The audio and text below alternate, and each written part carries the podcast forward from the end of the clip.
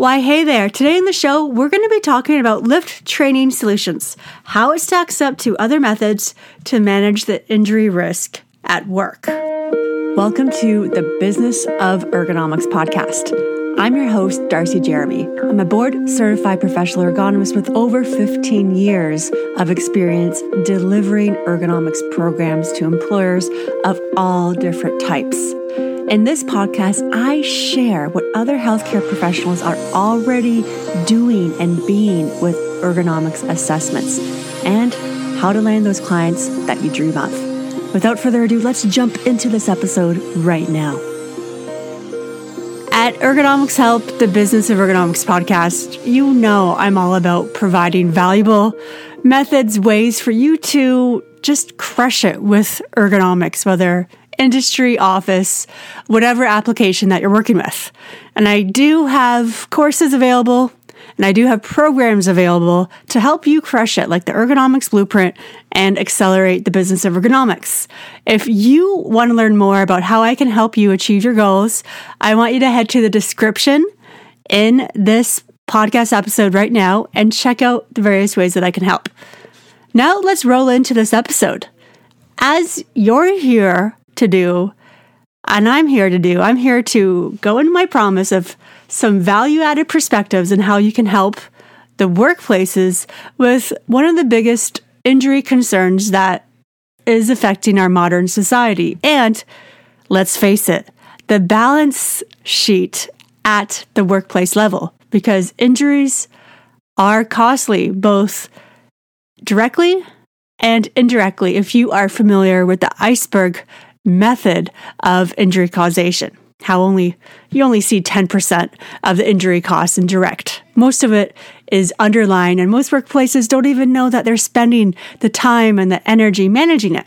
Let's talk about lower back pain.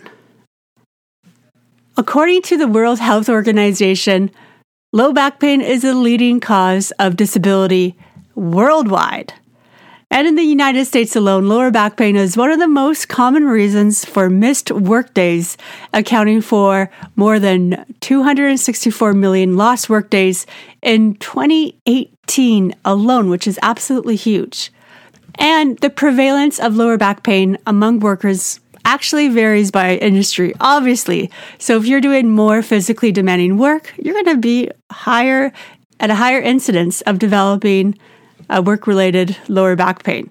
So, these industries include healthcare workers, transportation, material moving uh, types of jobs, construction workers, agricultural workers.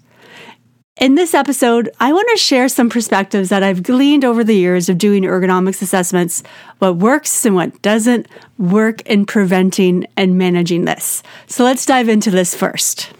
At a high level, why might you be working with a company with this? Well, there's four reasons why you might be called in to talk about injury prevention tactics. And these are actually four different types of services.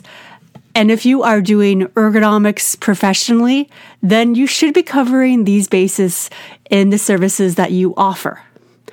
The first thing that could be happening here, why you're being called into a company, is that they want you to do an ergonomic risk assessment.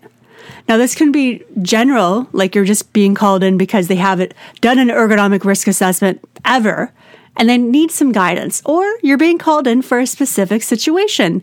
Like they know that there's a problem with this particular task in a job, and they need some guidance from an expert on how they can reduce the ergonomic risk. So, of course, what you would do in this situation is go to your list of ergonomic risk assessment tools, look at the job, compile where the ergonomic risks are, and apply your knowledge to come up with solutions. Later on in this episode, I'm going to be talking about the best types of ergonomic solutions and how lift training falls into the world of this. So hold on to your hats because we're going to be moving into that shortly. The second reason why a company might be calling you in to share your expertise is they are updating their physical demands analysis records. And this is really useful as an ergonomics professional or someone who's passionate about ergonomics because this can be your way into organizations who aren't necessarily ready for ergonomics or they don't think that they're ready for ergonomics. Physical demands analysis are something that a workplace has to do anyway. They have to keep these updated, especially if they are doing any sort of return to work or communication with a workers' compensation board. I think every single ergonomics specialist, every ergonomics service provider should also be offering physical demands analysis. Not only is it within your scope and your expertise of measuring the physical aspects of work, our employers and our clients likely need this. They may not be ready for an ergonomics analysis, whether or not they determine this or if it's actually a priority for them at this point in time. But I promise you, if there's physical work being done, a physical demands analysis is probably a requirement, as I mentioned, because this has to be updated at a regular basis, at least a decade or every five years, because this is going to be used in the return to work process. And if a company does not have a database of these on file, then this is going to slow down the return to work process and make sure that those costs are going to be higher. So that's a way to sell this. So let's get into what a physical demands analysis is. It's a comprehensive evaluation of the physical requirements of a job. It involves identifying and measuring the essential physical demands of that job, including the strength, endurance, range of motion, and other physical capabilities required to perform that job. At this point, we're not looking at whether or not what that person chooses to do is ergonomically safely or even effective. We're just capturing the physical aspects of that job.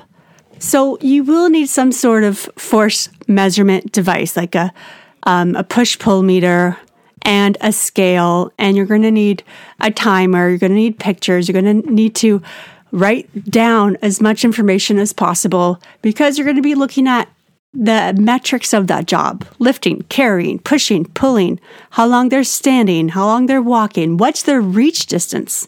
So that's going to involve you pulling out your tape measure and measuring that as well. As you can see, this is something that is in depth. And if you love detail and really getting down to the nitty gritty of job, then you definitely want to add this to the types of services that you offer because you can charge a really healthy amount to the employer.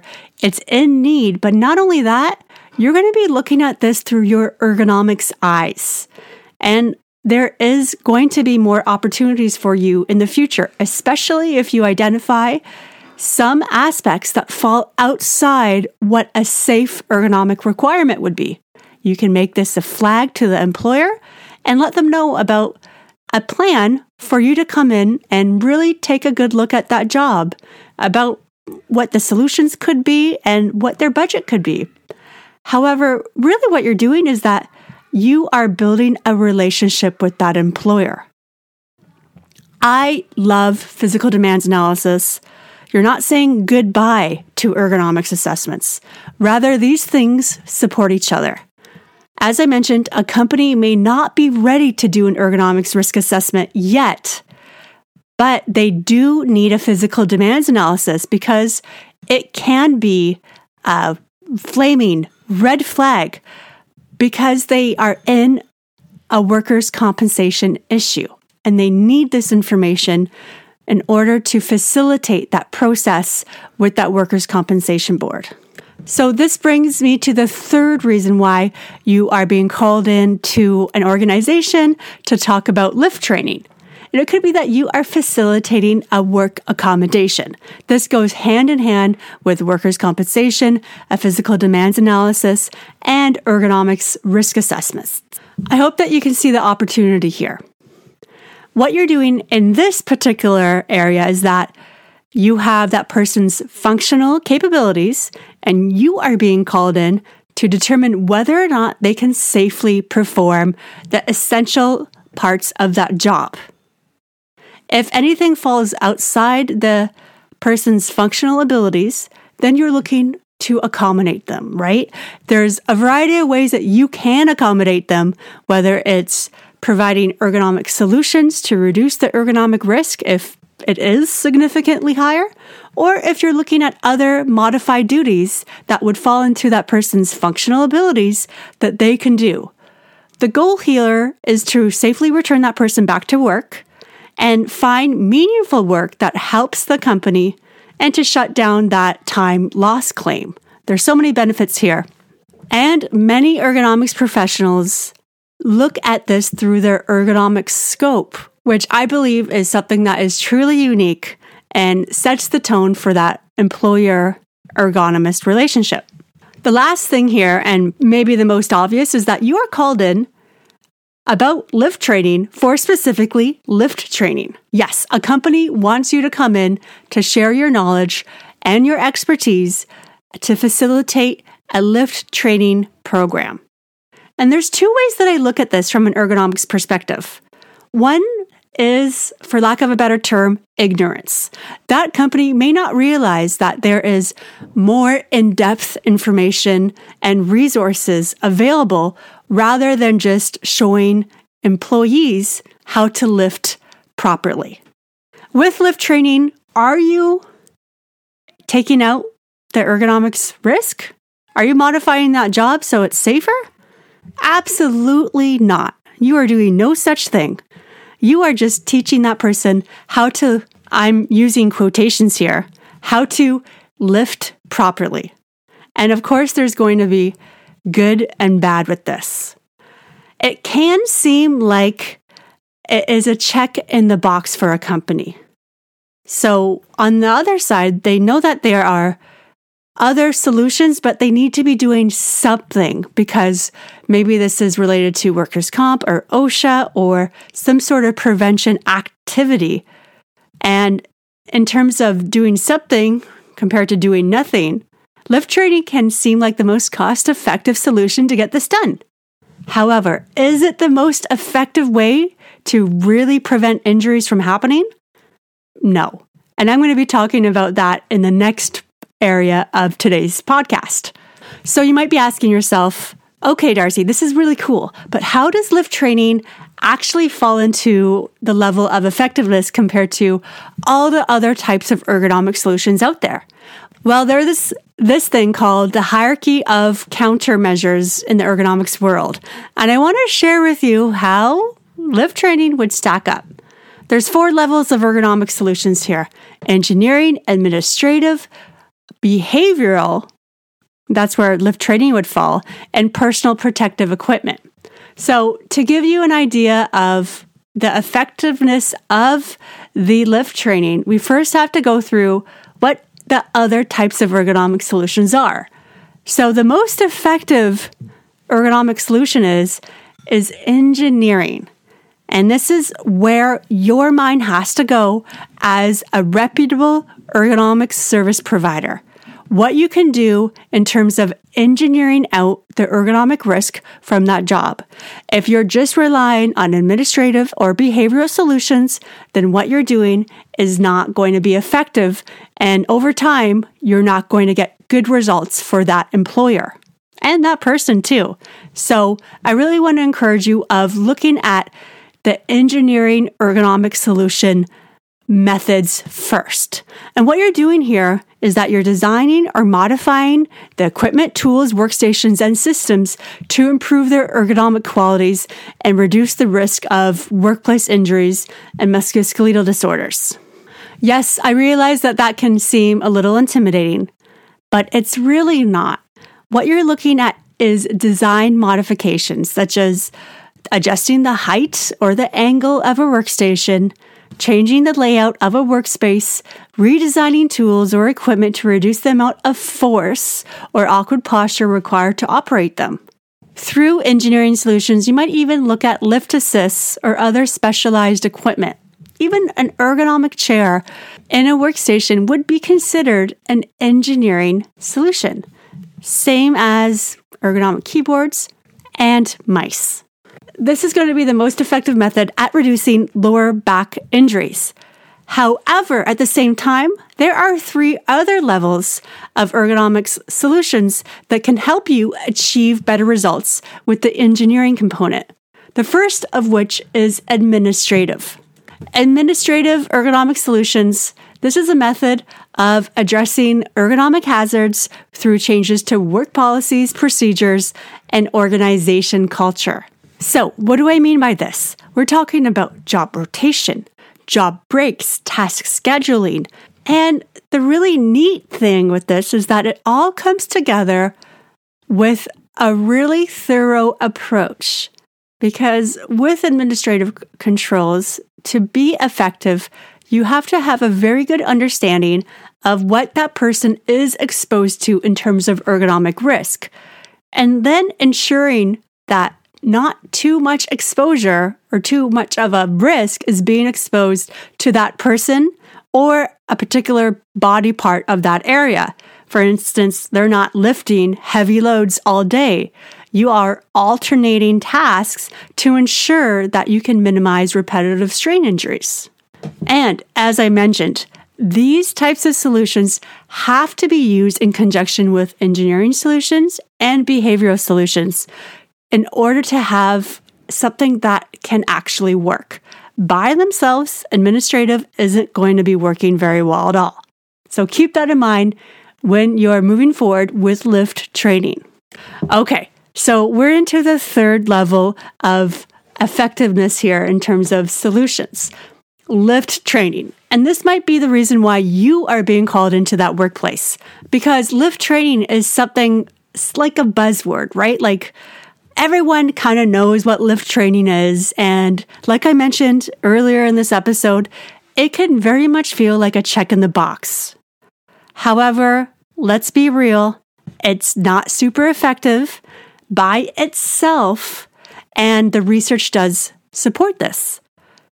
So, I'm going to get into some specifics of what a good lift training can have. However, keep in mind that over time, like I mentioned, it's not going to be as effective. And under situations of extreme stress, like there's time demands or there's other things going on in that work environment, it is very unlikely that a person is going to be using good lift training mechanics. So, what am I getting to here? Well, we're talking about behavioral based ergonomic solutions because we're modifying how that worker's behavior is being completed in order to improve ergonomic practices and reduce the risk of workplace injuries. You're focusing in on how that person performs their jobs rather than changing the physical environment or the administrative factors here. The next thing I want to talk about is the fourth least effective but again, super useful if you're using it in conjunction with other ergonomic control factors at reducing things like back pain and back injuries is personal protective equipment. Another way of looking at this is PPE. This is something that improves the fit, comfort, and usability of the work. So you could be looking at gloves, respirators, safety glasses. Yes, they are a safety aspect. But at the same time, they can further improve the rate at which you're reducing musculoskeletal disorders. If you're a little gray on what this means, just think of workplace padding or anti fatigue matting. This can go a long way at improving the comfort at which the job is being completed. However, does it actually reduce the physical risks associated with that job? Absolutely not. But is very much nice to have, and without it, that worker will probably know. Okay, so now that I explained my perspective on the types of solutions that you can offer employers that might include lift training and really the whole spectrum of the types of solutions that you can be offering. So that way you're prepared if someone calls you in for lift training, how you might be able to mitigate that and provide other opportunities that you can provide value to that workplace. And then how lift training stacks up with other types of ergonomic solutions. I want to get into some lift training tips that you can provide to that workplace. These are really common, really basic, but it really shows the road that you may be going down. Now, the really cool thing with other healthcare professionals getting into ergonomics and other employer services is that you probably have loads of training on this. Maybe you've been trained in the clinic that you've been working in or in your other nine to five, that there are some really good uses and really good tips that brings effective lift training. So I really want you to pull on that background. And of course, there's certain biomechanical things that you should be explaining to the worker as much as possible. What I want to encourage you to do is demonstrate as you talk and get those people involved as much as possible. Walk them through a bunch of different scenarios because there are many different types of learners out there, not just people who understand a presentation with PowerPoint slides. Probably with lift training, most people who are going to be in that classroom need physical walkthrough and physical analysis here. So they need to practice it. They need to get pointers from you and coaching from you. And you got to try a lot of different types of lifts. So, not just lifting by themselves with simple things, but really awkward things with more than one person doing the lift so they can practice with their colleagues. Because if they're out there on the shop floor or at the job, they're not going to have time to do this. So when you're teaching these types of classes, you want to ensure that you're giving them the planning aspects, you know, sizing up the loads, making it clear, but you also want to ensure that they know exactly the best possible way to lift, you know, not with the back, with the legs, and get through as many types of reasons why it's really useful to do this. I have a couple really great ones here that I love teaching um, to, to get that person to lift with their legs, not with their back. And it's really useful. And you know what? I'm sure that you have really useful ones too that you've used in the in the past to get that person to lift their legs and not with their back. But you're probably already seeing the opportunity here and where the risk is if you're just relying on this alone to reduce the risks associated with lower back pain, and reducing injuries in general. So, there you have it. As I mentioned at the start of this, it's going to be really high level. And I wanted to give you some perspectives how you can make more money offering ergonomic services physical demands analysis, return to work stuff, lift training, and how this all works together to put you on some really firm ground when you're moving forward with this. In another episode, you know what? I am going to be sharing some of my lift training tips that have worked really, really well in the past because I want to get that out there too. But you know what? It's not really the time or place right now for this episode because it's so high level and we're going a little bit long on time here. I so appreciate you for listening to this episode right now. Keep on listening and as a reminder, if you want me to help you crush ergonomics, get started with ergonomics, get more paying customers for your services, then I want you to check out the description below to see how we can work together. Have a great day and keep on fighting the good fight. Accelerate the Business of Ergonomics helps healthcare professionals building their own thriving ergonomic service business, and it's opening for enrollment soon. You can register now just by going to ergonomicshelp.com/biz to be the first notified once we open up the doors to Accelerate so that you too can tap into the strategies to build, attract customers, and raise your income with your own ergonomic services. Join the notification list to get the processes, the resources, and your future members you'll work with inside the program. You'll be the first to know about any brand new free training that I release, and you'll be the first in line when we open up the doors to accelerate the business of ergonomics next. All you got to do is head to ergonomicshelp.com slash biz to get started now.